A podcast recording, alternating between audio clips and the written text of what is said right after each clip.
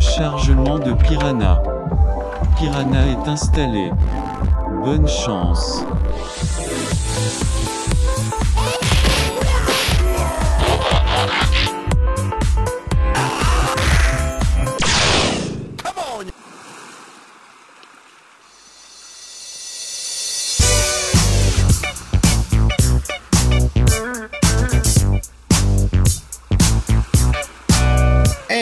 Salut les aventuriers, bienvenue à un nouvel épisode du podcast dont vous êtes le héros. Et là, on est de retour dans notre saga Piranha. Voilà, on a démarré encore une fois nos vieux ordi, tout reprend, on se rebaigne dans les années 80. Et puis toujours à mes côtés, les garçons, Fred, Fabien, comment ça va les mecs? Bah super, merci, toujours content de vous retrouver, euh, la fine équipe, et euh, c'est vrai qu'avec cette couverture de Piranha, il y a un air de fête, en plus on se, rattrape, on se, rapproche des beaux jours et euh, des vacances, donc euh, c'est sympa cette couverture pour ce Piranha là. Oui, Ah oui, Fabien, tu nous as sorti un numéro là, euh, bien, euh, bien d'été, hein Ah oui, bonjour à tous. Ah oui, tout à fait. Donc c'est le, c'est le numéro 7 de Piranha. Mine de rien, on arrive quand même à la fin du magazine. hein, parce que je vous rappelle, il n'y a que 11 numéros. hein, donc on a dépassé déjà la moitié. Et là, le magazine le numéro 7 est un peu plus gros, bizarrement. parce que Mais bon, après, ça va se rétrécir. hein. Donc c'est un numéro de juin et juillet 1986. Et c'est vrai que c'est surprenant parce qu'il est très bien coloré. Mais surtout sur la couverture. hein, parce qu'à l'intérieur, euh, c'est un peu plus noir. hein, voilà. Ah oui, donc au moins en moins de pages colorées. Et tu disais, bizarrement, celui-là, il est un peu plus grand. Est-ce que c'est parce que c'est un... Est-ce que c'est un bimensuel à la base, Piranha? Non, non, non, c'est un mensuel, mais je pense que pour le numéro d'été, euh, en fait, euh, voilà, ils, ils Ouais, ont C'est voulu pour ça qu'il est un peu plus gros alors. Oui, il est un Bah, petit peu plus gros. Il y a une réponse aussi, c'est que l'aventure elle-même fait 25, euh, 25 pages scannées, donc là, il y a beaucoup Ouais. plus que certaines affaires- de certaines qu'on font que 7 ou 8 ou 12, donc là, 25 pages, ça rajoute déjà euh, la moitié de pages en plus par rapport à une aventure qu'on a l'habitude de faire.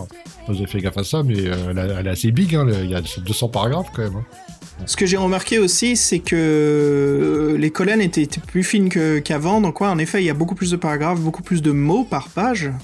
Et euh, il y avait beaucoup plus d'illustrations dans celui-ci, ce qui était assez sympa. hein. Des très belles illustrations, mais on va en parler tout à l'heure, justement, donc, euh, de l'illustratrice. Bah, les gars, avant qu'on commence à rentrer là-dedans, comme on fait d'habitude, si on parlait un petit peu de cette euh, couverture, allons-y, baignons dans Piranha 7.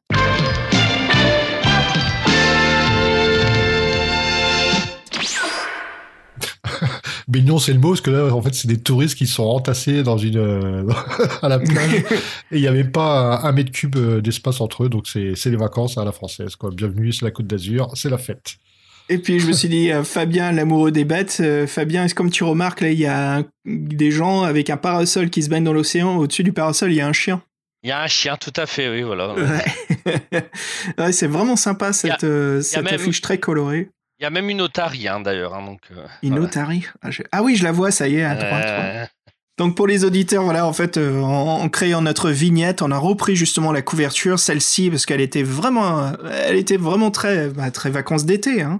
Alors allons-y les gars, si on parlait un petit peu de notre couverture Piranha avec ce fameux portail, bon là, on, on vient d'en parler, hein, c'est la fête, il se passe pas mal de choses, plein de gens qui se baignent. Discutons un petit peu de Fred. Je sais que toi, t'aimes bien remarquer les couleurs en premier, parce que là, ça, ça pète là. Hein. Ah oui, bah, une espèce de dégradé de, jaune, blanc et rose, euh, comme un coucher de soleil un petit peu, puis même la photo qui est reprise en dessous, euh, qui a qu'une île un peu rose, et c'est euh, donc euh, c'est les vacances, donc on a un beau jaune soleil pour le titre de Piranha, et ces deux Bordeaux skyscrapers, là, les, buildings qui sont rouges, rouge sang, et c'est vrai qu'en plus, là, dans la fameuse porte temporelle, elle se permet de dépasser du cadre, et là, il y a la planche à voile du truc qui est carrément hors cadre, hors magazine, c'est assez sympa. Et on a la petite allusion aussi à l'aventure à l'intérieur qui nous intéresse, avec un dessin qui met pas mal dans l'ambiance, avec euh, deux bons bandits euh, armés de Morgenstern qui, qui ont l'air de nous en vouloir. Donc moi je trouvais que c'est une couverture qui change complètement de tout ce qu'on a vu avant. quoi. C'est euh, Ouais. c'est pas à partir du numéro 7 qu'ils ont changé de ligne éditoriale, Fabien? C'est vers la fin, justement, qu'ils ont changé, qu'ils ont voulu être un peu plus, euh, moins élitiste, en fait. Donc, euh, c'est bien, c'est bien. Élitisme, c'est vrai, ça rembaye là-dedans. Ah, c'est le, c'est le jeu de, de shot, c'est ça. Puis notre podcast Piranha, à chaque fois qu'on dit les mots élitistes, et c'était quoi l'autre mot? Austère. Austère, austère élitiste. À chaque fois qu'on dit les mots, il faut prendre un shot de votre poison préféré. Bah ouais, ouais, assez sympa cette couverture. Alors Fabien, vas-y, dis-nous un petit peu euh, qu'est-ce qui se passe là-dedans, euh, qu'est-ce qu'on retrouve dans ce, ce piranha? Bah en fait, euh, c'est toujours surprenant. hein. Donc, donc, je vous rappelle, le magazine c'est pour les, les enfants de 12 ans. Et ben en- en- dès qu'on ouvre le, le magazine, dans les premières pages, il parle de Tchernobyl. Donc voilà. Donc, euh, En ouais, même temps, on est en, on est en- on est en 86, hein, donc euh, ouais, C'est inévitable, c'est- hein. L'actualité. ouais. mais, mais je ne sais pas si les enfants de 12 ans s'intéressaient vraiment à Tchernobyl. hein. Que- Bah, ils avaient pas le choix. Hein. Ils se demandent tous pourquoi ils ont un sixième doigt. Et euh, il y a des, des morceaux, des interviews en fait. euh, Ils interviewent des personnes et c'est assez surprenant parce qu'il y a des personnes qui disent, enfin, j'avais noté, euh, une personne qui dit euh, c'est con pour les autres pays et euh, ils espèrent que justement le nuage arrive quand il arrivera en France, bah ça sera bien tout dissipé. Ah oui, je Voilà. me souviens la fameuse blague des frontières qui allait empêcher le nuage de Tchernobyl Oui, non, mais de passer euh, par oui, oui, c'est France. les, Alpes, ouais. les, Alpes, les Alpes ont arrêté le nuage, ils s'arrêtaient à la frontière de la France, ils- respectueusement. Respectueusement, bah ouais, voilà, il avait pas les papiers, il avait pas de visa, donc euh, voilà. Ils s'arrêtaient. Ouais, c'est comme le, c'est comme celui de Fukushima aussi. Et bah non, il était dans le Pacifique, il était peinard. euh, je te jure, qu'est-ce qu'on n'entend pas. Euh, alors attends, juste un petit rebondissement là-dessus, Fabien. Alors, on vient de décrire une magnifique couverture. Les gens s'amusent en maillot de bain, c'est l'été. Première page, explosion de Tchernobyl, drame humain. Et en plus ils, ils appellent leur euh, le- l'article le nuage de la peur. Donc euh, Mais qu'est-ce que c'est que ça? Mais cette couverture, allez, allez à la plage, faites la fête, et après tu la couverture, parce que votre temps est compté, vous allez tous crever. Mais en plus, surtout qu'il y a un sujet qui est annoncé dans la couverture aussi, qui est l'art drôle. Aïe aïe aïe, Piranha. ah, c'est bon ça. Et quoique le magazine tient bien son nom là, hein. franchement, euh, le magazine qui vous dévore, euh, là ça marche. Oh la vache. Ah oui, Tchernobyl quand même, quel sacré désastre. hein. Quel sacré désastre. Bah ouais, euh, Fabien, dis-nous, qu'est-ce qui se trouve après cela euh, La fin des légis- législations, c'est ça, hein? Alors, Ça, ils on en n'en parle plus, hein Alors, ils en parlent plus, heureusement. Par contre, ils parlent aussi d'un autre sujet qui doivent, intéresser, qui doivent aussi intéresser les jeunes la privatisation de TF1. Parce que c'est vrai que les enfants. les enfants, Ah, ça Dorothée, devait les alors. intéresser. Ouais, voilà. Donc, euh, Ah, c'est pour ça que Dorothée, après l'arrivée chez TF1. euh, qui Ouais, mais ils n'en parlent bien pas de. Dorothée. Hein. Ils n'en parlent pas de Dorothée. Ils, ils parlent vraiment de la privatisation de TF1. Ils parlent de Bouygues parce que c'était Bouygues qui avait acheté euh, enfin, TF1. Quoi. Voilà, donc c'est vraiment. pff, donc, euh, ils ne parlent pas du tout de ce qui va se passer, hein, de- des nouveaux Bah oui, mais c'est un, c'est un truc d'élite. Euh, L'élite, elle déteste parler de, de Dorothée. Ils voyaient ça comme quelque chose de cheap, bon marché, et pourtant, euh, ils ont rien pigé à, à la génération qu'elle a créée, quoi. La culture en ont aussi, hein, qui est très importante de la japanimation en France. Non, mais ça, Mais Moi, j'ai une, question, Fabien. Est-ce qu'il y a les, les noms des auteurs des articles? Ah oui, bien, oui, attends, je vais regarder, j'ai le Ce magazine. serait bien, ce serait, les de, ce serait de croiser, c'est savoir si c'était pas les mêmes qu'à Télérama de l'époque. quoi. Ah, bah, Ah. ah, normalement oui, hein, parce qu'en fait les, le journaliste de Piranha, c'est euh, c'est justement Ah oui, bah, laisse tomber, Télérama. alors. Ouais. ouais, ouais, tout à fait. hein, C'est Déjà, vraiment. déjà Est-ce pour que des tu- adultes, euh, déjà pour des adultes, c'est imbuvable. Alors si, si ça s'adresse à des enfants, laisse tomber. Quoi. Est-ce que tu crois que c'était tous les articles rejetés par Télérama et savait pas quoi en foutre, donc il les mettait dans. Enfin, il les fourrait dans Piranha? Mais non, mais le mec, il faisait de ça de, de 17h à 19h avant de se barrer, il faisait des articles jeunesse, vas-y. euh. Eh, c'est la happy hour Piranha ouais, tiens, les mecs, c'est happy hour, allez, on se marre. On se marre pas trop, mais. Ok, qui, tu sais, ils, ils mettaient tous euh, des petits, euh, des petits bouts de papier avec Tchernobyl, euh, élection présidentielle, législative, euh, jeu de toi rôle. ouais.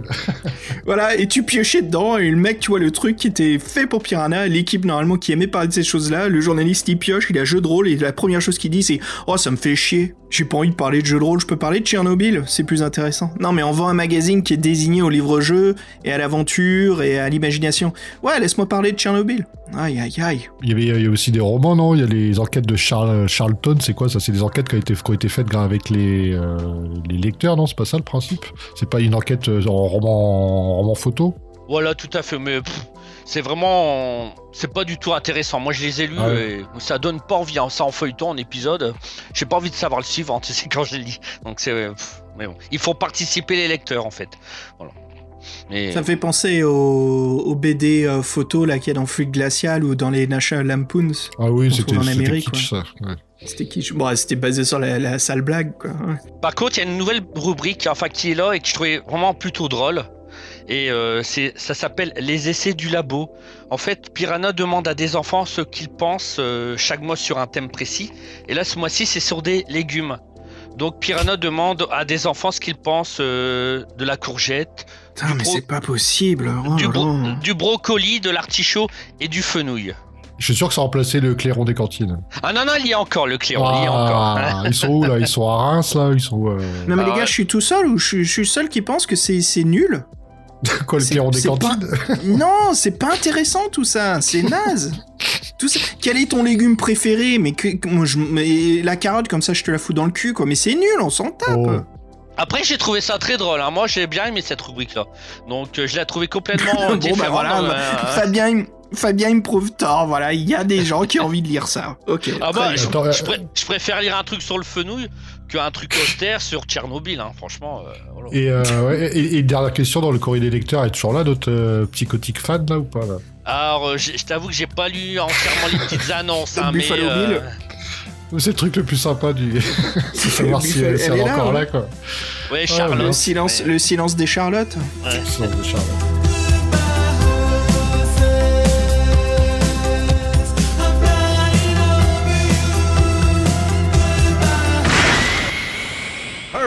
Et il y a aussi encore une chose, c'est en fait Piranha lance un club, le club Piranha. Donc, euh, et il a- ah oui, oui, c'est terrible. hein. 1000 balles, 1000 balles d'abonnement l'année pour avoir une brochure. Non, non. En fait, le club Piranha est gratuit. La seule condition, c'est être abonné au magazine. Oui, d'accord. Mais euh, disons que ce club, il va pas durer longtemps. Il ne durera que 5 mois. hein. Enfin bon. Et- Ils, ont, inventé un club pour fidéliser, mais ils savaient très bien que c'était déjà mort. Oh là là, bref. Oh là là. Alors avec ce club, on a des réductions. Alors j'ai noté quelques réductions. Je sais pas si ça peut vous intéresser. Une réduction chez hein. Télérama? Sur les places de théâtre. Alors moins, moins, dix- alors moins 10% sur des stages de planche à voile. Waouh, 10%, Ah, c'est l'été, attention. c'est pas mal. 10%. Ah ouais. Et voilà, des Mais aussi. c'est à, euh, mais c'est à Biarritz, c'est à Cannes et à Nice, ça c'est Oui, ça, dans des campings, les campings en fait, certains campings. Donc euh, voilà. Des campings de certaines marques. euh, voilà. Bah attends, mais 10% de moins sur les, les cours de planche à voile, mais ce ticket de pourcentage, il marche comment Je veux dire, par quelle compagnie? Il y a des compagnies privées de cours Bah, de voile bah, c'est dans les campings euh, qui est nommé. euh, voilà. Camping Kino. Vous avez le droit à C'est peau, 10% de de, moins c'est peau de chagrin, en fait, je pense. Je pense ouais. Attention, parce que le cours déjà à l'époque il devait coûter peut-être 200 euros. Ouah, 10% de 200 euros. Oh, faites gaffe, c'est des économies de ouf. hein. Tu vas pouvoir t'acheter Bon, un paquet de c'est- caramba. C'était des francs à l'époque, mais c'est à peu près ça. Mais excuse-nous, Fabien, on n'a pas de te couper. Là. Non mais c'est Ouais. pas grave, c'est intéressant. Après, il y a aussi moins 10% sur, euh, euh, sur des réductions sur des services Minitel, parce qu'à l'époque, c'était le Minitel, voilà. Mais bon, attention, sur certains services Minitel, pas Oui. tous, hein, pas moins 10% sur le 3615 Codule, par exemple. Voilà, hein. voilà. C'est- plus connu, euh, le plus Ouais, connu oui, de ceux voilà, qui est c'est- resté. Voilà, non, non, c'est vraiment des sites spécifiques, hein, voilà. Mais il fallait envoyer des preuves et tout, c'était... pff, Oh là c'est- là. Oh là là, oui, oui, comme quoi on était bien connecté telle heure, et puis le nombre de minutes et tout. euh.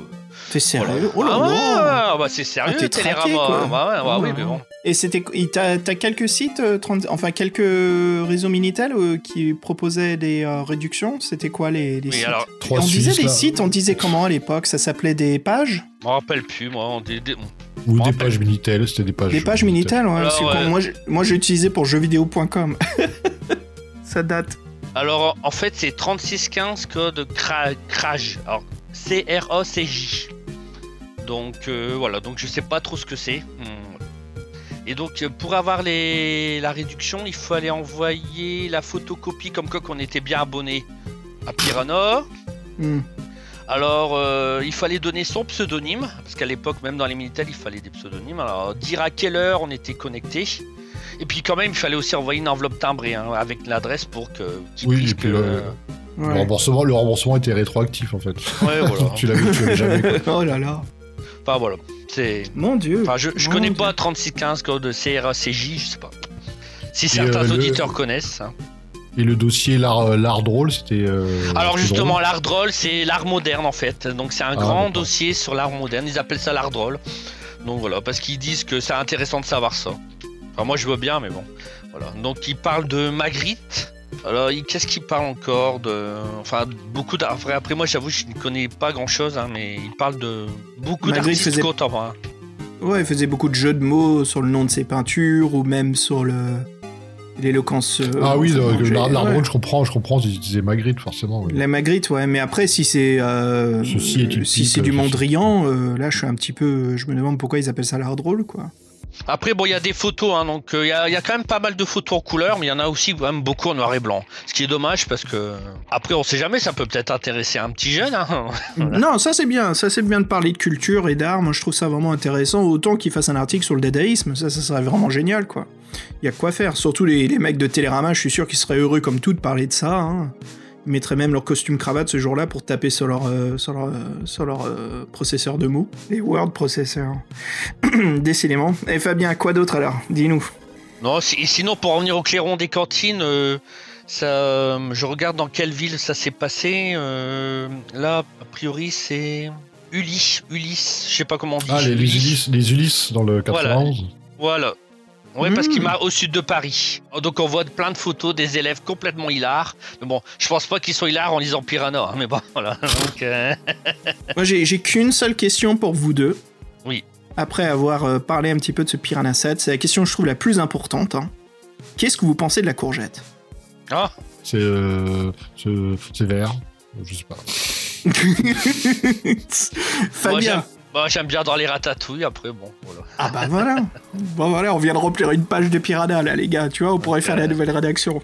Tu veux savoir ce qu'ils ont dit, les, les lecteurs, sur la courgette? Bah ouais, pourquoi pas, vas-y. Bah attends, attends, faut que je retrouve, attends, les... c'est page, page 156. Je te jure, il y a un mec qui trouve notre podcast, un nouvel auditeur, il met le. Tu sais, il a envie de savoir un petit peu de quoi il s'agit ce podcast, et Ah là, ouais, il time met code, le. euh. Il se balade dans le timecode et il pose l'indicateur le, l'indicateur à ce moment-là où on parle de courgette. Il se dit, mais c'est quoi ce podcast? Je crois qu'il parlait de livre-jeu. Donc, euh, ah. Ah, donc il parle du prix au kilo, donc euh, 10 francs au kilo, voilà.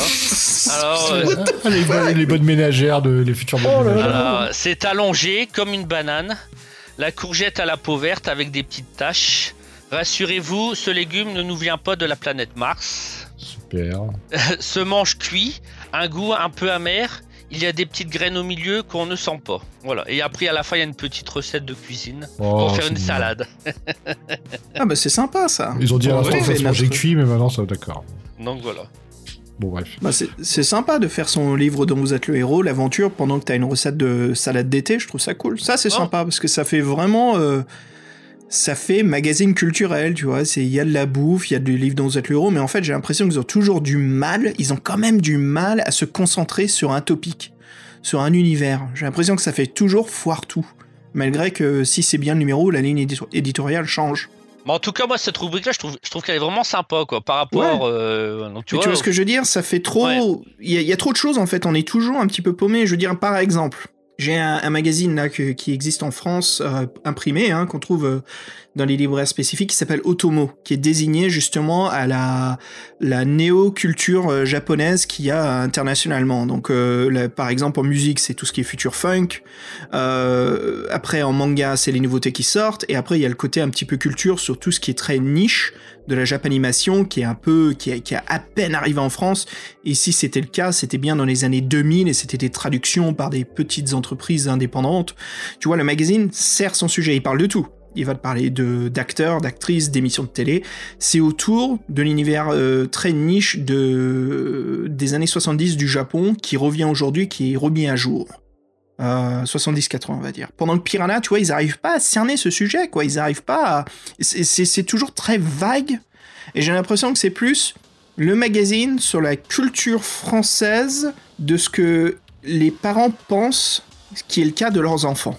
Après, peut-être que. Tu vois, c'était une excuse. euh, tu vois, les parents, ils achetaient ça en disant oui, il y, a du texte.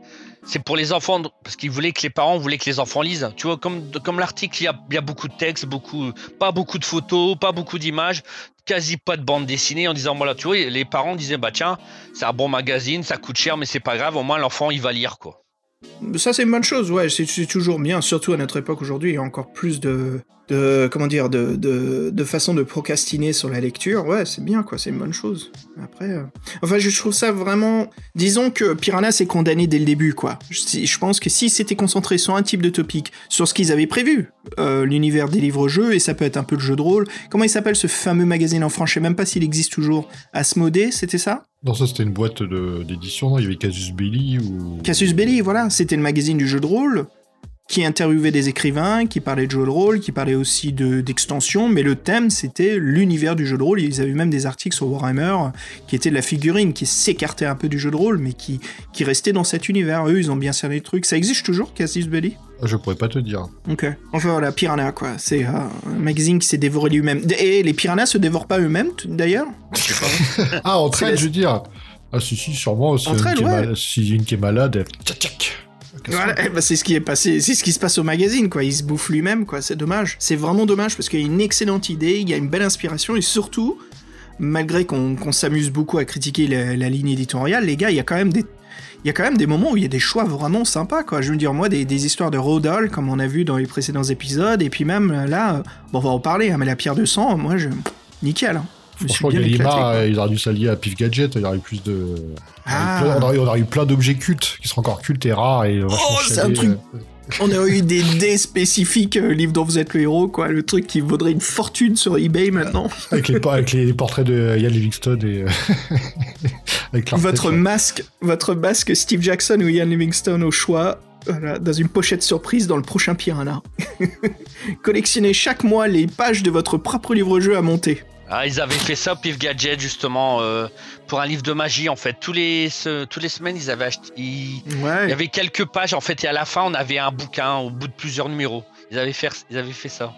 Mais ça, c'est un truc très, euh, très Ouais. européen. C'est en presse, c'est les trucs à construire où c'est genre 200 numéros et t'achètes tous les semaines, un truc comme ça, non?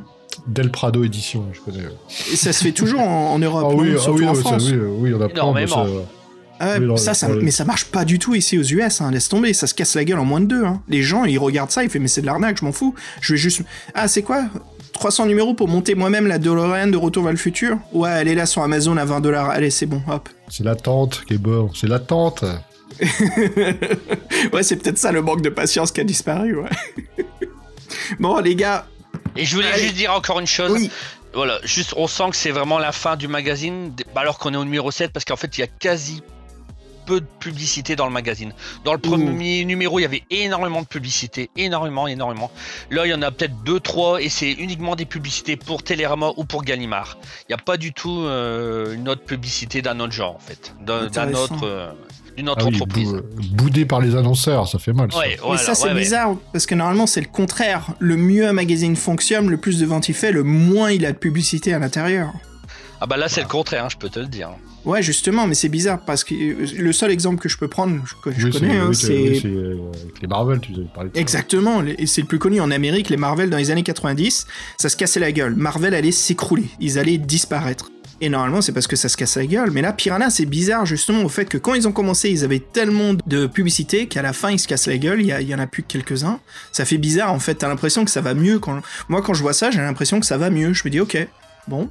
Donc ils ont moins de sponsors, euh, donc euh, plus de. Non, mais ils ont dû peut-être tout mettre sur la formule par abonnement avec le club, mais qui a jamais décollé. quoi. Oh là là, mais quelle mauvaise négociation, ça c'est c'est vraiment pas bien. Oh, c'est dommage parce que franchement, quand je vois Piranha, moi, Fabien, depuis que tu m'as présenté ce magazine, j'ai que envie qu'il réussisse.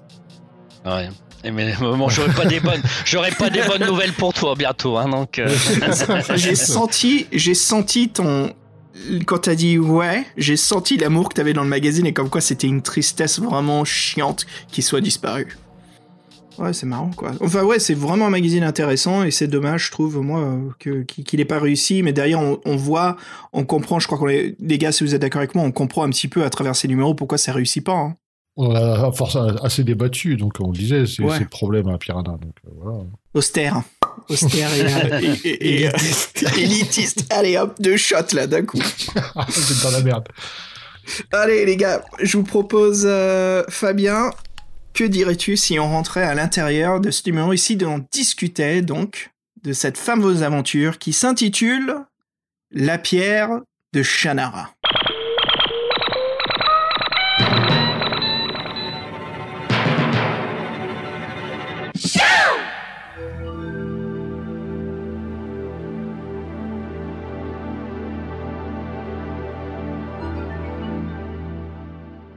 Ok les gars, on y est, à fond dedans là. Bah, Fred, si tu nous parlais un petit peu de notre auteur, Paul Struth. Oui, alors il est sympathique, euh, Paul Struth, euh, parce que son histoire est intéressante. euh, donc, qu'est-ce qui s'est passé pour cette histoire? Donc, en fait, c'est le magazine Games Workshop que vous connaissez bien. Warlock, le magazine de, la, de, la, franchise, qui organise un concours en 84 pour son premier numéro et c'est nommé Adventure Competition. Et le premier prix, en fait, c'était la publication de gagnantes dans le numéro 4 et c'est du magazine et surtout une somme de 100 livres sterling, soit à peu près 110 à 128 dollars, 110 euros, 128 dollars de nos jours. Donc ce concours donc, euh, qui a été lancé au premier numéro, qui, qui avait lieu pour le quatrième, c'est Paul Struve qui l'a gagné. Euh, donc vous voyez, c'est un amateur euh, éclairé, on va dire. Donc on ne sait pas grand-chose de lui à part que c'est un anglais, un passionné de science-fiction. Donc euh, cette aventure est sortie juste dans le magazine Warlock, elle n'est jamais sortie en livre. Sachant donc qu'elle a fait 200 paragraphes, le titre original de l'aventure est The Dervish Stone, la, la pierre du dervish. Et pour s'attirer les faveurs du jury, il a utilisé quelques références au labyrinthe de la mort, Paul. Il voulait montrer par là qu'il connaissait euh, bien son sujet. Et donc voilà, c'est quelqu'un qui a gagné un concours. Et c'est vrai que son histoire euh, de 200 paragraphes euh, tient sérieusement la route. Quoi. je me demande bien ce qu'il est devenu. Hein.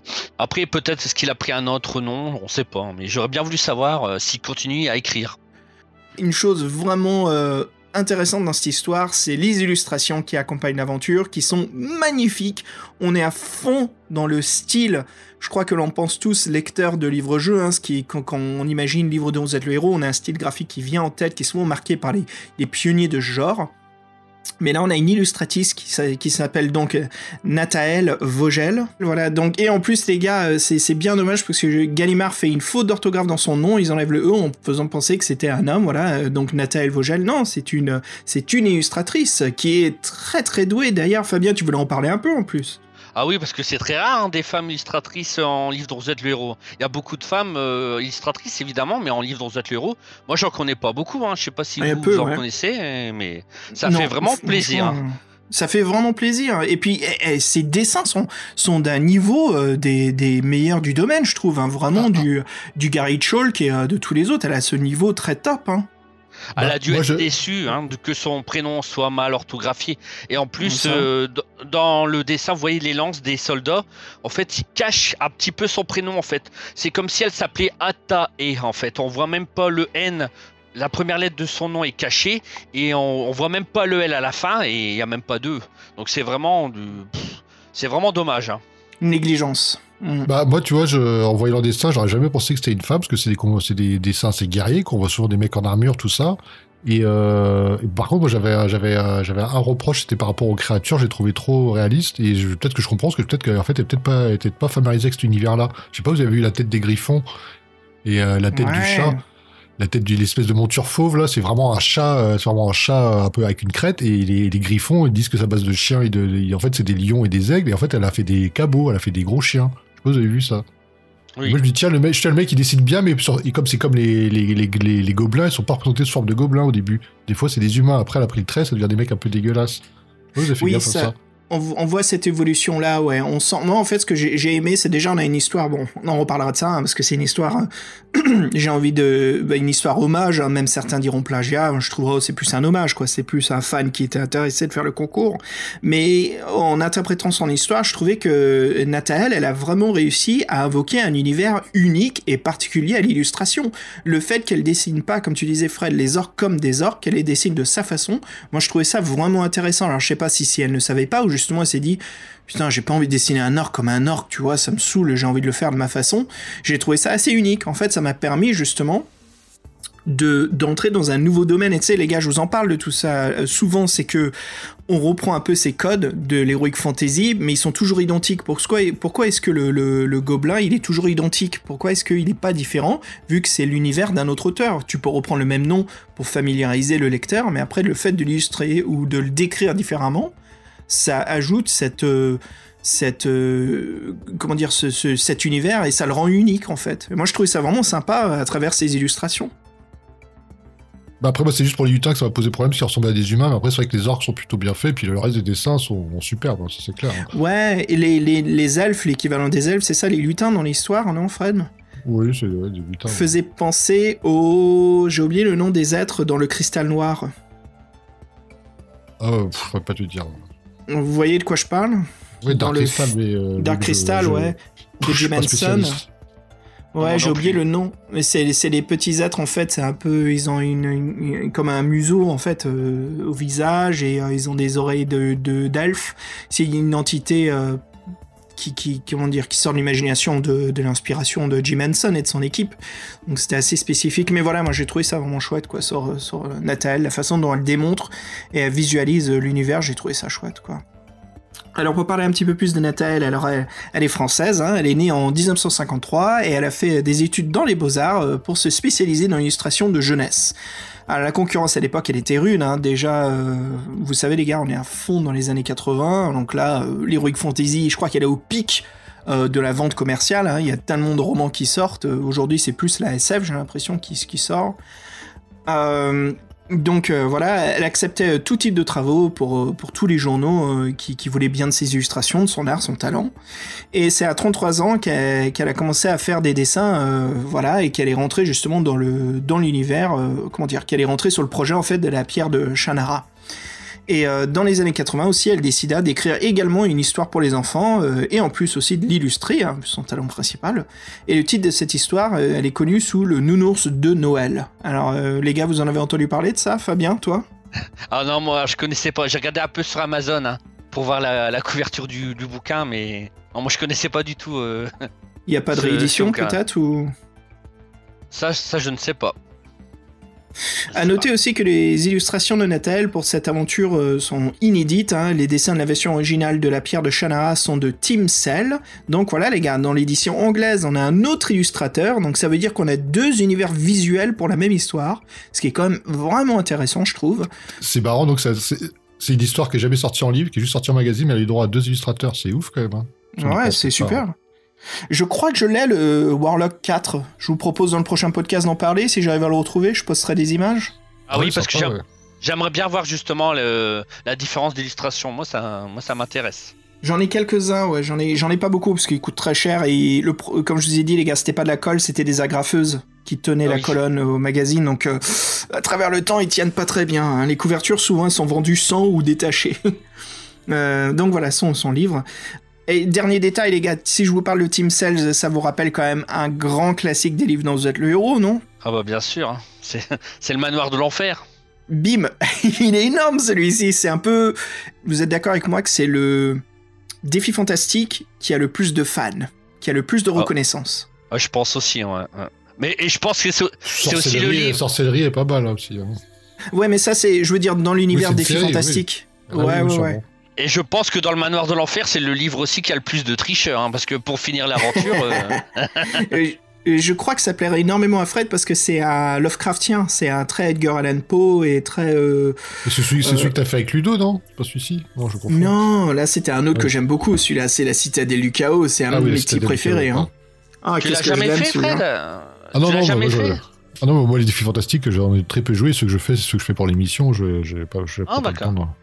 Parce que là, le manoir, il est excellent. hein, Il a vraiment une ambiance. Hein. Fred, c'est le. Fred, on l'accompagne à travers le podcast, ouais. Tu découvres tout et puis maintenant tu commences à être un bon initiateur, quoi. Bah, tu sais quoi, je vais me barrer, je vous raconterai plus tard, mais quand même, je me suis dit que j'étais quand même ça vernis avec les livres de héros parce que dès qu'il faut faire, il y a deux choix, il faut faire le mauvais choix, c'est le mauvais choix est pour moi, quoi. c'est- Je crois que tout le temps comme ça, quoi.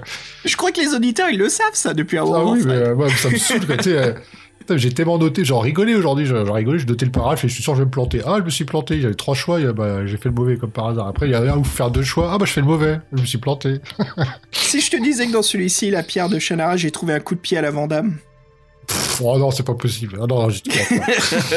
Non. Donc voilà les gars, pour compléter là-dessus sur Nataël, hein, pour cette aventure en version française, voilà, donc on, découvre euh, ces, magnifiques illustrations noir et blanc, au trait très fin, ancrées, de belles illustrations à l'encre, hein, des ennemis en gros plan et euh, des univers du décor, des situations, ça fait vraiment, euh, ça aide beaucoup à l'immersion. C'est magnifique, quoi. C'est vraiment des belles illustrations. Elles sont partout. On en a souvent sur les pages. Donc c'était c'était vraiment chouette de découvrir Nathalie Vogel et, franchement, je trouve qu'elle aurait pu faire une carrière incroyable là-dedans. Moi, j'aimerais bien, je, je, je rêve là, bien sûr, mais si Nathalie travaille en freelance, euh, qu'est-ce que j'aimerais l'embaucher pour, euh, des illustrations de- d'un livre dont vous le héros? Ah bah oui, euh, là, ces images des deux soleils à, à travers la grotte que tu as choisi avec le, la fameuse jarre avec les trois choix, les trois choix, franchement, c'est super, ça nous met vachement dans l'ambiance. Hein. Bon boulot, hein, franchement, les, puis les, euh, Les hommes lézards aussi, ils sont vachement bien faits. Les orques avec leur crâne épais, non, c'est super bien fait. Même, les armures, les armures des guerriers, tout vient d'un autre monde. C'est les matières, on dirait des sortes de, c'est des peaux de bêtes, mais en même temps le, cuir il est bizarre, il est chevelu. Euh, le cuir et le, la façon dont les guerriers sont armés, c'est un petit peu différent. Ils sont en short, très courts, euh, et les armes très médiévales, fantastiques. Mais après c'est les détails comme le pommeau, euh, comme la façon dont elle est tenue, l'arme, ça change. Il y a vraiment il y a vraiment un univers unique en fait à travers ces illustrations et ça joue beaucoup pour l'immersion surtout dans un jeu de rôle parce que euh, enfin un livre-jeu parce que c'est pour ça qu'on joue un livre-jeu c'est complètement de l'immersion. Encore une fois les illustrations c'est une partie très importante d'une histoire dont vous êtes le héros. Ouais. c'est vrai que là c'est top niveau c'est niveau défi fantastique et par contre c'est pas du même niveau que ce qu'a fait euh, ce qu'ils ont fait Piranha avec euh, la traducteur ou la traductrice Fabien Oh là là, euh, quel manque de respect, c'est incroyable. Hein. En fait, ils n'ont même pas pris la peine de citer la personne qui a traduit donc euh, cette aventure. Voilà, donc on sait pas qui c'est. Ça tombe, oh c'est votre voisin, on sait pas, on sait pas. c'est votre voisin. C'est bien, en cherchant votre voisin, ça se trouve, il est, il est connu en fait. Ça tombe, c'est lui. on sait pas. C'est vraiment très décevant. En plus, ça peut être deux choses. Ça peut être deux choses, Fabien. Juste, juste pour info, il y a des traducteurs qui souhaitent ne pas être cités aussi. Hein. Ça peut arriver. Hein. Bah, qui prend un pseudonyme alors Ouais, mais il y en a, ils veulent pas. Il y en a, ils, c'est, ça peut être plusieurs choix. J'en prends au hasard, mais ça peut être peut-être parce qu'ils font des harlequins à la base et ça peut abîmer leur euh, leur euh, freelance, tu vois, de faire un livre dans le héros. Ça peut enlever après euh, sur leur CV s'ils veulent continuer à traduire des harlequins, par exemple. C'est pas grave, euh, je trouve qu'ils devraient mettre un petit pseudo et puis voilà quoi. Tandis que s'ils ont pas envie, tu peux pas les forcer là. oh non, enfin moi, moi, je, moi je trouve que c'est de la reconnaissance. En plus, la traduction elle est bonne quand même quoi. C'est pas une honte, hein. enfin bon, je sais pas. Non, non, non, c'est pas une question de honte. Je pense que ça peut être ça. Euh, souvent, ça m'étonnerait pas. hein, Gallimard, euh, surtout dans les livres anti-euro, pas mal de fois les, les noms sont négligés. Hein. C'est très connu sur les couvertures, on met juste les, les deux dirigeants, on met jamais l'écrivain c'est fort possible. Mais euh, ouais, je dis ça, des fois, je sais que moi, il y a des traducteurs, je cherche et en fait, j'apprends plus tard qu'ils n'ont pas voulu être cités. Ça peut arriver qu'ils c'était un boulot sur le côté et ils voulaient pas se faire connaître. je trouve ça dommage, en effet, parce que quand les histoires sont bonnes et leur boulot, il est impressionnant, t'as envie de savoir un peu plus qui c'est, quoi. Oui, moi, j'aurais, bien voulu savoir qui, qui était cette personne. Hein, donc voilà. Euh, ok, les garçons, Allons-y, si on se lance euh, dans cette aventure euh, qui est, euh, je dirais, un très classique des, des défis fantastiques. Hein, qui, qui, veut nous parler de Fred Allez, parle-nous un petit peu du synopsis. De quoi il s'agit?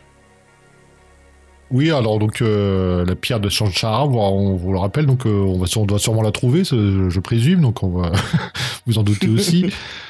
Donc en fait, Shansara, pourquoi c'est la pierre de Shanara Parce que Shanara, c'était un, un grand sage qui vit à Alasian, c'est le continent dans lequel euh, se déroule l'aventure. Sur, une planète, euh, comme il y a deux soleils, donc euh, c'est une planète lointaine dans une galaxie très lointaine, bref. Et donc c'était un derviche qui avait découvert l'existence de, textes sacrés, donc c'était attiré plusieurs des, des, décennies pour les étudier. Donc c'était en Asie, bizarrement c'est en Asie, donc là c'est un nom qu'on connaît. Et donc, il a dû affronter mille dangers pour s'y rendre, dans des traverser des déserts. donc, tout ça, il a disparu. Donc, euh, on racontait, certains entretenaient sa légende, disant qu'il y avait un grand sage qui était parti. Donc, euh, ça fait 20 ans qu'on n'avait plus trop de nouvelles. C'était une légende, tout simplement. Et là, donc, il est revenu dans sa cité. Euh, à la porte, on a voulu, on lui a refusé l'entrée, mais là, il s'est présenté en tant que Shanchara. Et là, avec toute sa sagesse et son expérience, il est devenu le maître de la cité. Et surtout, il était aidé d'une pierre, avec une pierre sacrée. Et bien qu'il était vieux et usé par les épreuves, il était donc un grand sage. Et donc, euh, grâce au pouvoir de la pierre et à sa sagesse, il a, administré la cité et de la, prospérité et la paix dans tout le continent d'Alasian. Et sachant que donc il n'était pas immortel, sa, fin arrivait, donc il a voulu euh, quitter la ville et mourir seul en ermite comme il a fait, comme il a fait loin de tous. Et bien sûr, avec lui, il a emporté sa petite pierre sacrée qui ne le quittait jamais pour la cacher tout simplement.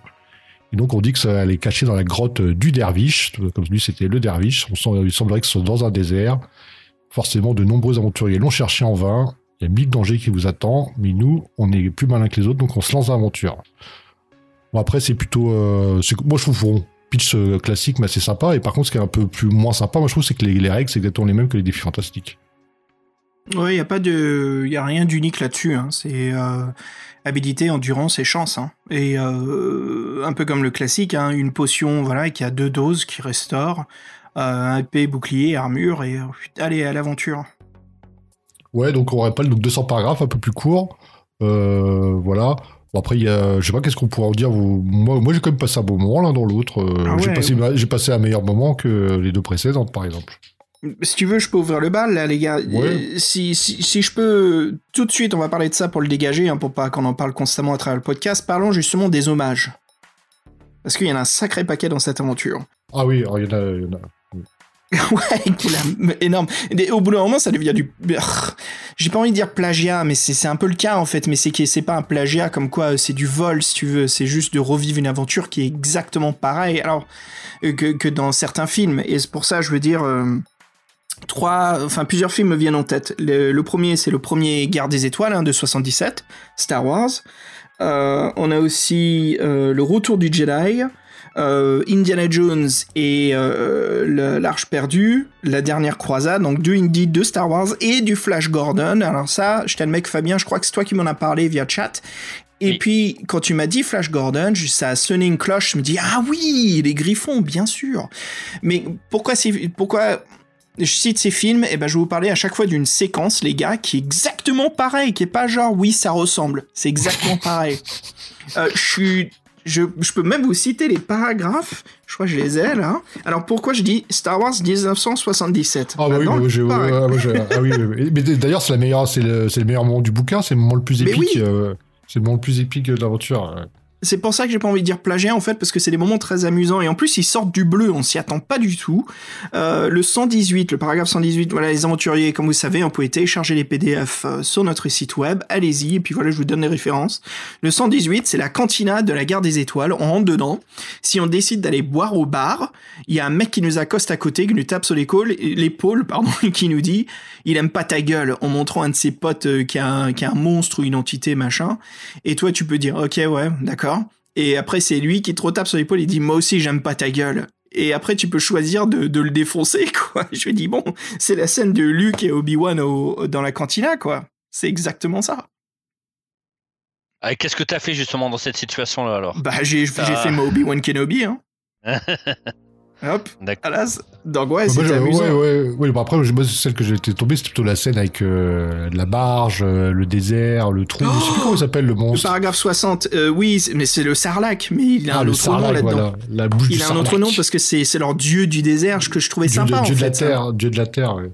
Et ouais, ça montrait en fait qu'il y a des païens dans les déserts, tu vois, qu'ils ont leur propre dieu, le dieu de la terre. Et c'est exactement ça. On est à bord d'énormes griffons. Il y a un grand euh, dragon bleu où c'est le, le, le En fait, au lieu que ça soit des barges flottantes, des, holo- des Oui, c'est- overcraft, des créatures volantes. ouais. c'est des créatures volantes, mais c'est des plateformes. Et c'est ça, en fait. On est prêt à être jeté dans le trou. Je peux même vous mettre en arrière-plan la fameuse musique du, du calme avant la tempête, là où Luke il fait signe de tête à Lando, à R2, le R2 qui prépare à, booster le sabre laser, Leia qui se prépare à attaquer Jabba. Tu vois, tu sens le truc qui vient, quoi.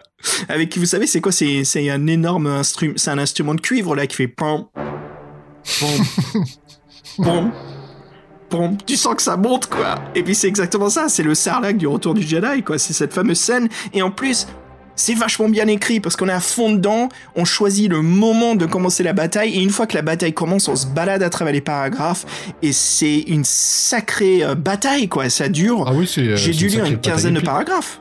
Ah oui, il faut faire des trucs dans l'ordre, euh, faire les bons choix, faut s'attaquer Ah aux ouais. personnes. Ouais, non, c'est tout, tout un truc. Et hein. on se retrouve, Fred, on se retrouve, j'ai oublié, on se retrouve comme euh, Harrison Ford, on se retrouve comme euh, euh, euh, oh, Han Solo qui tombe dans le trou et on doit essayer de remonter, justement ressortir, quoi. Quand ça grippe à la corniche, on n'arrive plus à sortir.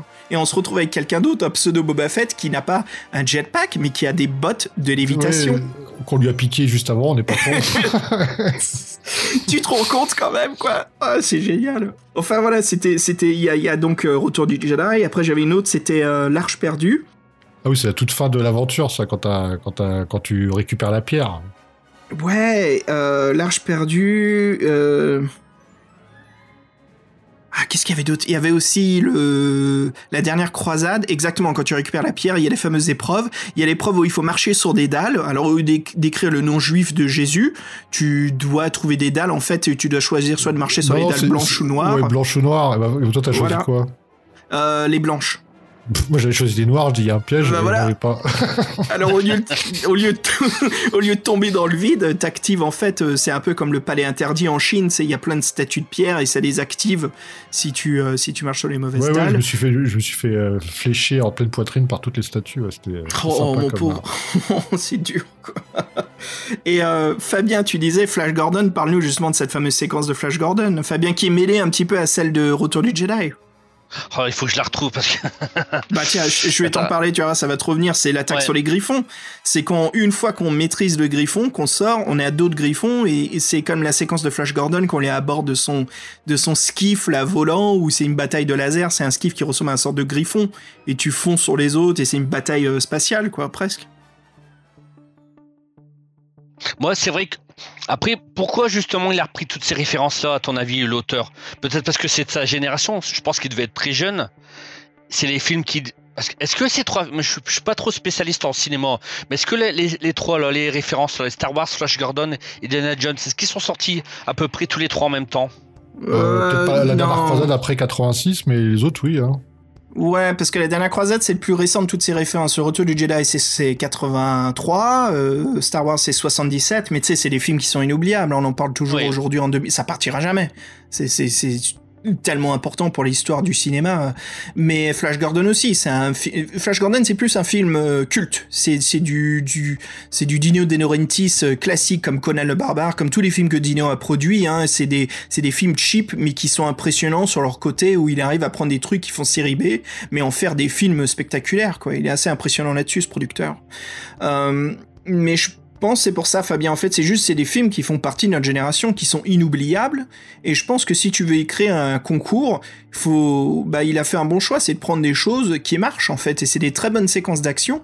Ce que j'admire de notre écrivain Paul Strauss, c'est qu'il est euh, c'est facile de reprendre, mais lui, il les a fait fonctionner ces séquences en jeu de jeu dont vous êtes le héros. Les paragraphes, le choix des paragraphes est amusant, il fonctionne et c'est vraiment une aventure.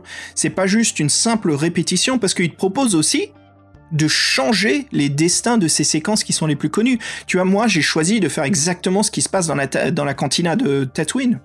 J'ai buté le mec là qui cherchait la merde, comme ce qu'a fait Obi-Wan. Hmm. Euh, bon, enfin, Obi-Wan il s'est défendu, bref, petit détail. Mais, euh, mais euh, j'aurais pu faire l'inverse et voir ce qui se passe justement si je choisis de ne pas me mêler ou si j'avais le choix aussi, c'est d'aller tout de suite m'asseoir au comptoir. Tu vois, au booth, peut-être que j'aurais rencontré un, un, un- un pilote et son grand toutou euh, bipode, euh, tu vois, qui se posait Non, dans un non, coin à boire des c'est bières. c'est un, un lutin qui vient de voir et qui te demande si t'es un, si un l'écorcheur, je crois, je sais pas quoi, si tu dis. Oui, il voilà, l'écorcheur, ouais. C'est pas un mec qui s'appelle Grido comme par hasard, son puta Non. solo. Non, c'est un, lutin, c'est une espèce de nain. Bon, voilà, c'est c'est sympa quoi. Alors je pense que c'est ça, Fabien. Qu'est-ce que t'en penses, toi? Ah non, moi je suis bien d'accord avec toi, non, non, si, euh, de ce côté-là. Après, moi. Après, peut-être que. Non, moi, les- toutes ces références-là, ça me dérange pas du tout, hein, au contraire. Mais je pense qu'il a fait exprès. Comme à un moment, il parle aussi du labyrinthe de la mort. Tu sais, c'est pour montrer qu'il connaissait vraiment bien son sujet, qu'il avait beaucoup. Tu sais, qu'il. Enfin, comment dire Hmm. Ouais, il Enfin, connaît il son voulait- domaine, quoi. Il, Ouais, il il, voilà, sait- il connaît ouais. son domaine. voilà, il voulait montrer justement qu'il maîtrisait euh, justement euh, son sujet. Donc en, en multipliant les références. Mais c'est une bonne chose. Hein. C'est une bonne Ah, moi chose. je trouve hein. ça excellent, ouais. Au bout d'un moment, je me disais, quand il y avait la cantina, je me suis dit, ah, je suis peut-être tombé sur une petite perle secrète du jeu, tu vois, c'est genre le petit moment dédicace Star Wars, et puis après, il y a la Sarlacc. Mais où, où je m'amusais, encore une fois, je dirais, c'est parce qu'elles sont bien construites et elles sont amusantes. Fred, la bataille du Sarlacc, elle est excellente. Ah oui, bah c'est pratiquement un des meilleurs combats que j'ai fait dans un livre dans les héros. Moi, franchement, je trouvais Ah, c'est plus bien dit, ça. strat- stratégique et il faut pas faire n'importe quoi. En fait, avec un peu de jeu, en fait, si on vit la scène, en fait, on, on- on vit la scène, c'est c'est génial. Et si on vit la scène, on comprend bien les priorités qu'on a. Et euh, moi, je l'ai fait un peu dans tous les sens, en me trompant, tout ça. Et euh, non, c'est- je- franchement, j'ai trouvé que c'était un des combats les plus épiques que j'ai jamais fait dans un livre de héros. J'ai trouvé ça vraiment sympa. Alors, j'ai vu tout de suite que ça ressemblait beaucoup, beaucoup, beaucoup, beaucoup, beaucoup. Mais j'ai quand même trouvé ça super sympa, quoi. Tu sais, tu dis bien là. En fait, je- ouais, quand j'y pense, je crois que c'est, oui, c'est le, à part le combat, euh, le combat de fin dans la citadelle du chaos, qui est, euh, tu sais, les, ce que j'aime bien moi, c'est les, euh, les combats qui sont en même temps des règles de combat, mais qui modifient aussi scénaristiquement les lieux. Parce que tu te balades, c'est le, quand tu un combat contre- étape, un, un combat peu scénarisé où t'as as des, événement- événements, quoi. oui. Et puis en même temps que tu te combats, tu dois aussi faire des actions pour te sortir du pétrin. C'est exactement ce qui se passe dans cette séquence de la pierre de de Shan, euh, la pierre de Shannara. pardon les gars de Shan, Shannara. Ouais, ouais, je suis vraiment d'accord avec toi. Je trouve que c'est, je m'en rends pas compte en fait parce que je le, je le, je le détache des livres dont vous êtes le héros parce que c'est du piranha, mais en fait, je crois vraiment que c'est la meilleure séquence de bataille euh, que, que j'ai jamais lue et fait dans le jeu. Les aventuriers, je pense que tous les trois les gars, on le conseille aux, aux lecteurs hein, de faire juste Ah oui, cette oui. séquence de bataille. Ah non, mais c'est une aventure à faire. hein. C'est une aventure à faire, ouais. Ouais, moi j'ai bien aimé le cheminement parce qu'en fait le temple, euh, la, la grotte, on sait pas vraiment où aller. Donc au début, euh, on se balade un peu, on sort de la ville, on va dans le désert, on n'a pas eu trop d'infos. Qu'est-ce qu'on se balade? En 200 paragraphes, on se balade énormément. Ah ouais, on se balade Ouais. beaucoup, ouais. Moi j'ai eu l'info en, en aidant des esclaves qui étaient, à- qui étaient, à- qui étaient, qui étaient, euh, voilà, qui étaient menés par des hommes lézards. Je les ai, je les ai Sur la charrette? Ouais, sur la charrette. Ouais. Euh, et là, donc, il me dit, euh, oui, il faut trouver le, euh, le démon de. Merde, comment il s'appelle Excuse-moi. Comment il s'appelle Le dé... Cupéran, là, le. Ah oui, celui qui vit dans sa grotte avec ses sbires. Ouais, le géant de feu. Il dit, par contre, il est dans un château maléfique entouré de, de sorciers. Donc, Ouais. c'est bon, ça, ça a l'air un peu chaud. Donc, en fait, tu tombes sur lui et le mec, en fait, euh, c'est tout un bordel. Parce qu'en fait, euh, tu dois plus ou moins le combattre, tu peux le menacer, parce qu'on peut avoir une espèce de, de gaz qui tue tout le monde. Oui. Et après, dans la nuit, on est enfermé, on se bat, on doit se combattre contre le golem. Après, si on, si on, si on réussit à le. À, on a l'info qu'en fait, lui, il sait rien, qu'en fait, c'est un ermite qui sait une info. Après, on est enfermé, et le lendemain matin, bah, c'est là qu'on a la scène du sarlat. Donc, en fait, c'est déjà. Ce mec-là, on le rencontre, et en fait, euh, le, le tiers de l'aventure, on le fait avec lui. Et pour, donc, c'est lui qui est sur le dragon rose. Et en fait, euh, oui, tu peux les but- tout- buter tous dans une scène finale, c'était bien débrouillé. euh. Il était pas bleu le dragon? Juste pour te faire chier, il était pas bleu. Oui, il était bleu, pardon, non, il était bleu, pardon. Oh là là, celui-là. hein. Non, pense au ça- vaisseau dans le Piranha 3. Ouais, mais je trouvais ça sympa parce que, en fait, ce mec-là, tu le rencontres, tu penses qu'il va te donner une info, en fait, ça devient un ennemi. Tu penses que ton défait, en fait, il te, il te refout dans la merde. euh, C'est assez sympa, en fait, j'ai trouvé cette relation Ouais. avec lui. Et donc, en fait, tu sais qu'après, tu dois trouver un ermite, en fin de compte. Et après, donc, t'as l'ermite, et là, t'as encore une autre épreuve.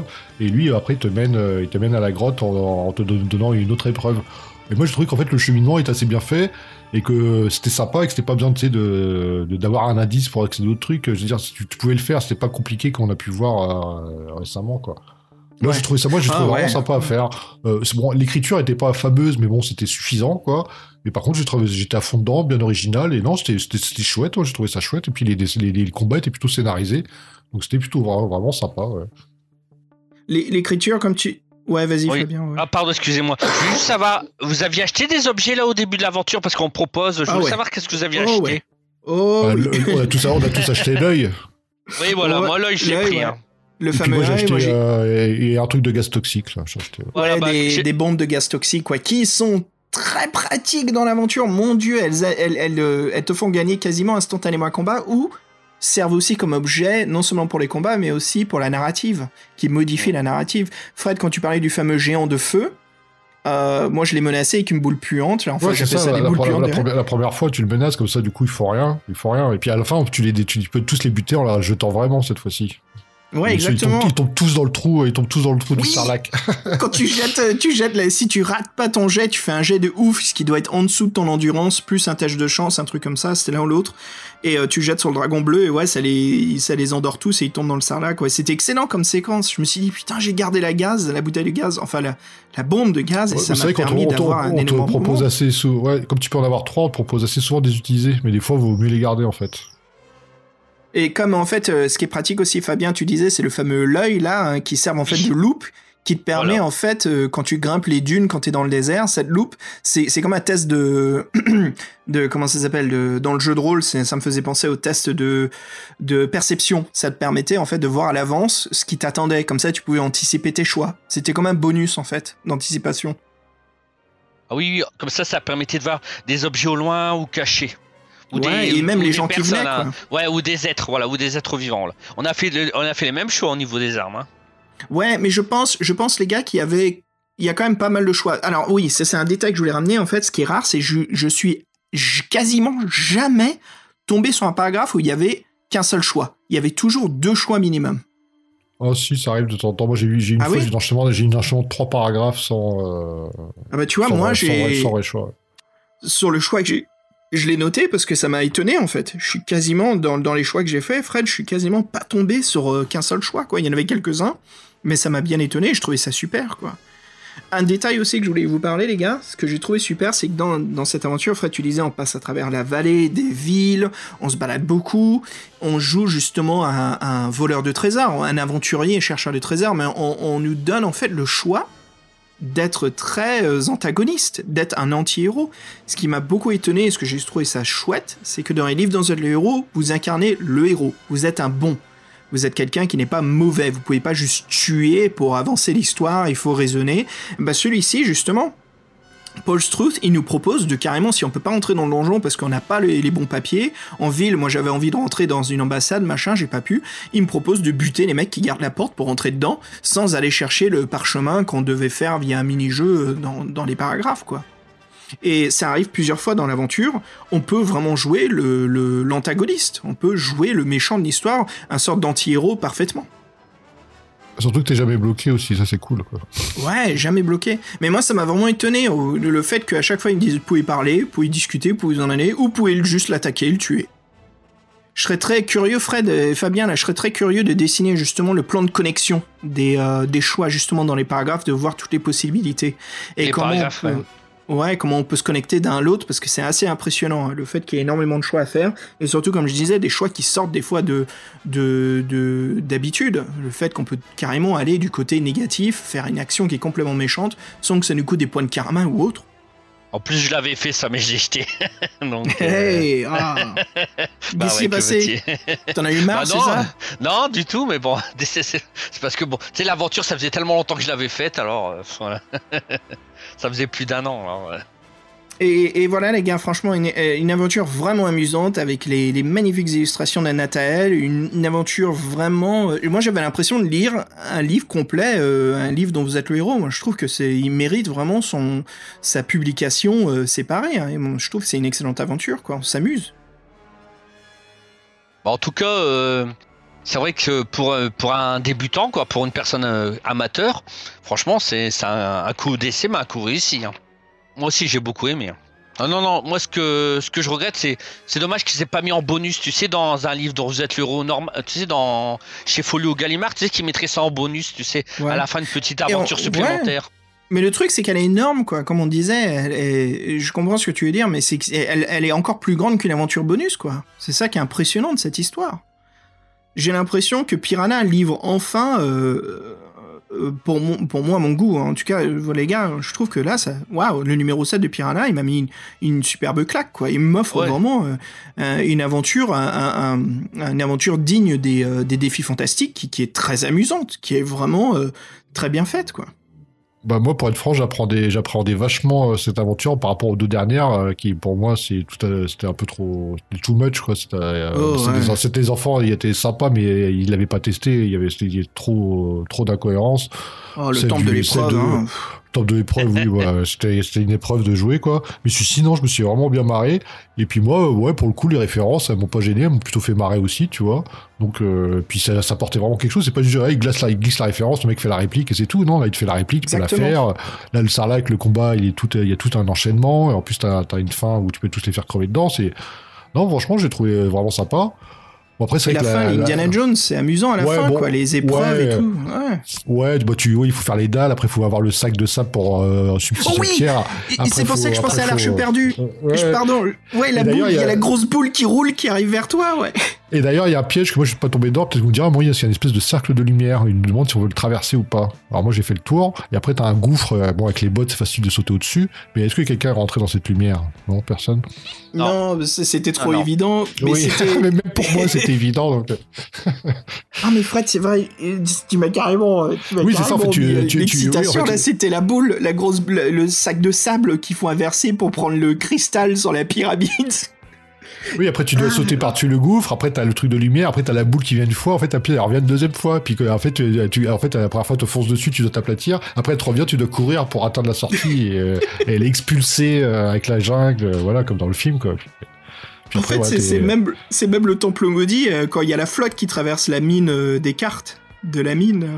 Tu sais, à la fin, et justement, ils doivent aller plus vite, et il y a l'eau qui les expulse à la fin. Hmm. Mais en fait, ça vient de me souvenir, c'est carrément l'arche perdue au début, parce que les dalles noir et blanc, en fait, c'est les dalles que Indy saute par-dessus qui lancent des, des, euh, des sarbacanes là, empoisonnés. Enfin, des non, mais ça, euh, empoisonnées. moi, moi, ça m'a fait penser ouais, Indiana Jones, Star Wars, bon, Flash Gordon, j'avais pas la référence, je, je crois pas l'avoir vu ce- celui-ci. Un peu, c'est plus Sarlacc en fait que, que Flash Gordon, mais ça me, ouais, Fabien il faisait bien euh, marrer là-dessus, parce qu'en effet, ça me fait penser à ça, cette grande séquence de guerre de Flash Gordon, quoi. Mais moi, je trouvais ça sympa. Moi, le seul bémol, je trouvais que c'est qu'il a repris les règles des défis fantastiques. Ça aurait peut-être été sympa de faire un autre, un autre truc. Ouais, Et comme c'était un concours Game Workshop, tu sais, peut-être qu'ils ont voulu. euh, Tu sais, ils ont voulu. euh, qu'ils respectent les mêmes règles que les défis ça, fantastiques. ça se trouve, Ouais, c'est pas. Ça se trouve, c'est peut-être dans les conditions du concours. hein, on n'a pas Ouais, je pense que euh. ça devait être les conditions. Je pense que ça ouais. devait être ça. moi je, je lui donne 5 pierres de Shannara sur 5.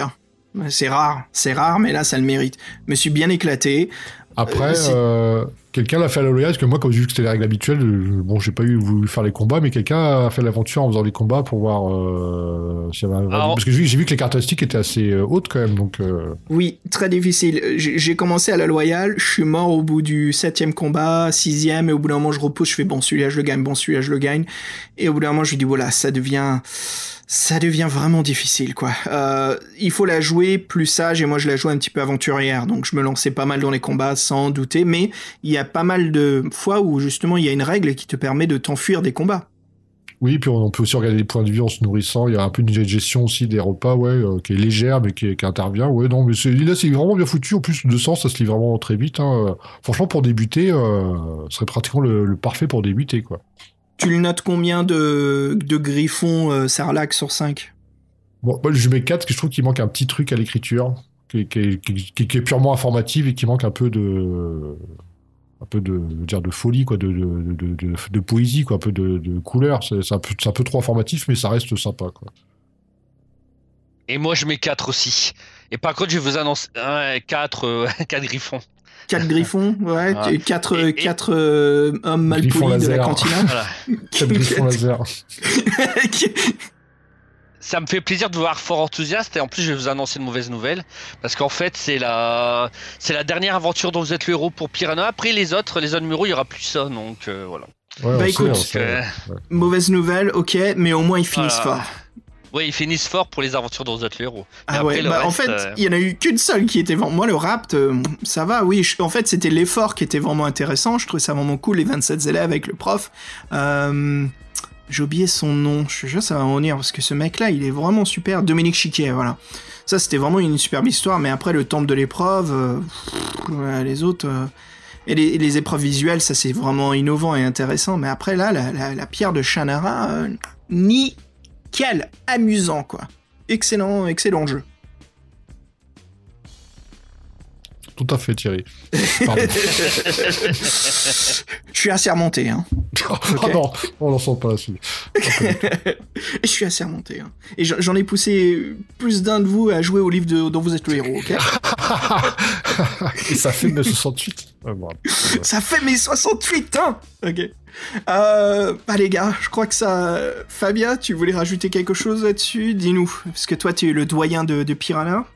Non mais je suis bien content de vous faire découvrir justement toutes ces aventures là parce que c'est je pense que sinon vous n'auriez jamais joué hein, donc ça me fait vraiment plaisir puis j'espère que d'autres des auditeurs aussi ils vont jouer aussi ça nous ça me fera plaisir aussi de faire découvrir euh, des histoires qui sont vraiment inconnues en France en tout cas.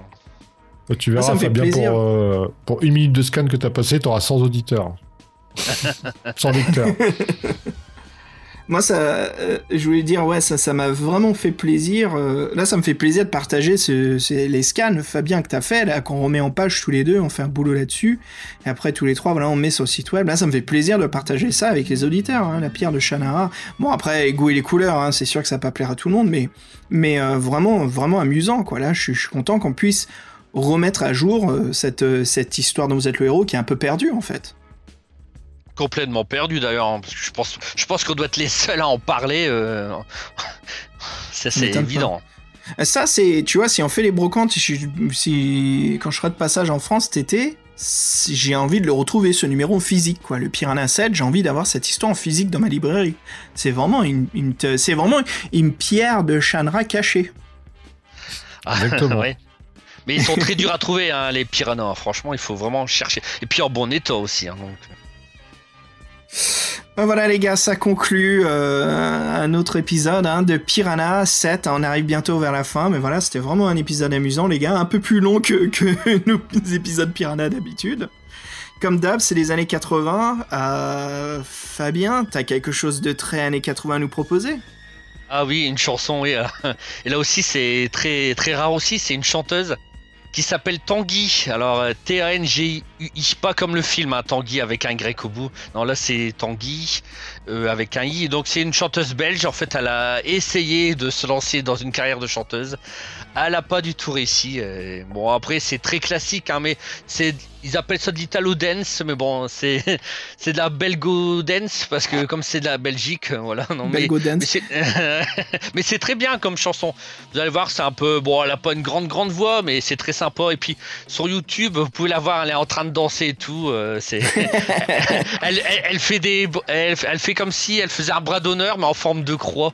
Donc c'est assez étonnant. Donc je vous invite à. C'est très new wave quoi. C'est Ouais, mais c'est vraiment la chanson est vraiment bien, donc elle a pas du tout marché, donc elle a fait juste un seul euh, un seul single, un seul 45 tours, et voilà. Donc j'ai essayé de rentrer en contact avec elle, j'ai pas réussi. Par contre j'ai parlé, j'ai réussi à parler à son frère, donc son frère travaille aussi dans dans la musique. Et eh voilà, bah, pas mal, Fabien. On a notre propre euh, fan euh, de Charles Gainsbourg au ah, podcast je, là. je pense qu'il a, je pense qu'il a dû me prendre pour un fou encore, hein, parce que bon, donc parce que il doit être, il devait être surpris qu'on s'intéressait pour une chanson bah oui. qui a plus de 30 ans. Mais bon, en tout cas, il était content, ça lui a fait plaisir. Bah voilà les on vous laisse là-dessus. Fred, Fabien, les gars, c'était un vrai plaisir ce numéro 7. Hein. Et puis, euh, bah, je crois qu'on se retrouve prochainement pour un peut-être, je sais pas si on continue du Piranha ou si on s'attaque à un livre-jeu, ça sera peut-être un, livre, un, double, enfin un double héros, j'allais dire, un double jeu. On verra ce qui se passe, les gars. C'est un vrai plaisir. Hein. Bon, on se retrouve bientôt et puis à tous euh, les auditeurs et à tous les gars. Allez, salut tout le monde, ciao. À bientôt.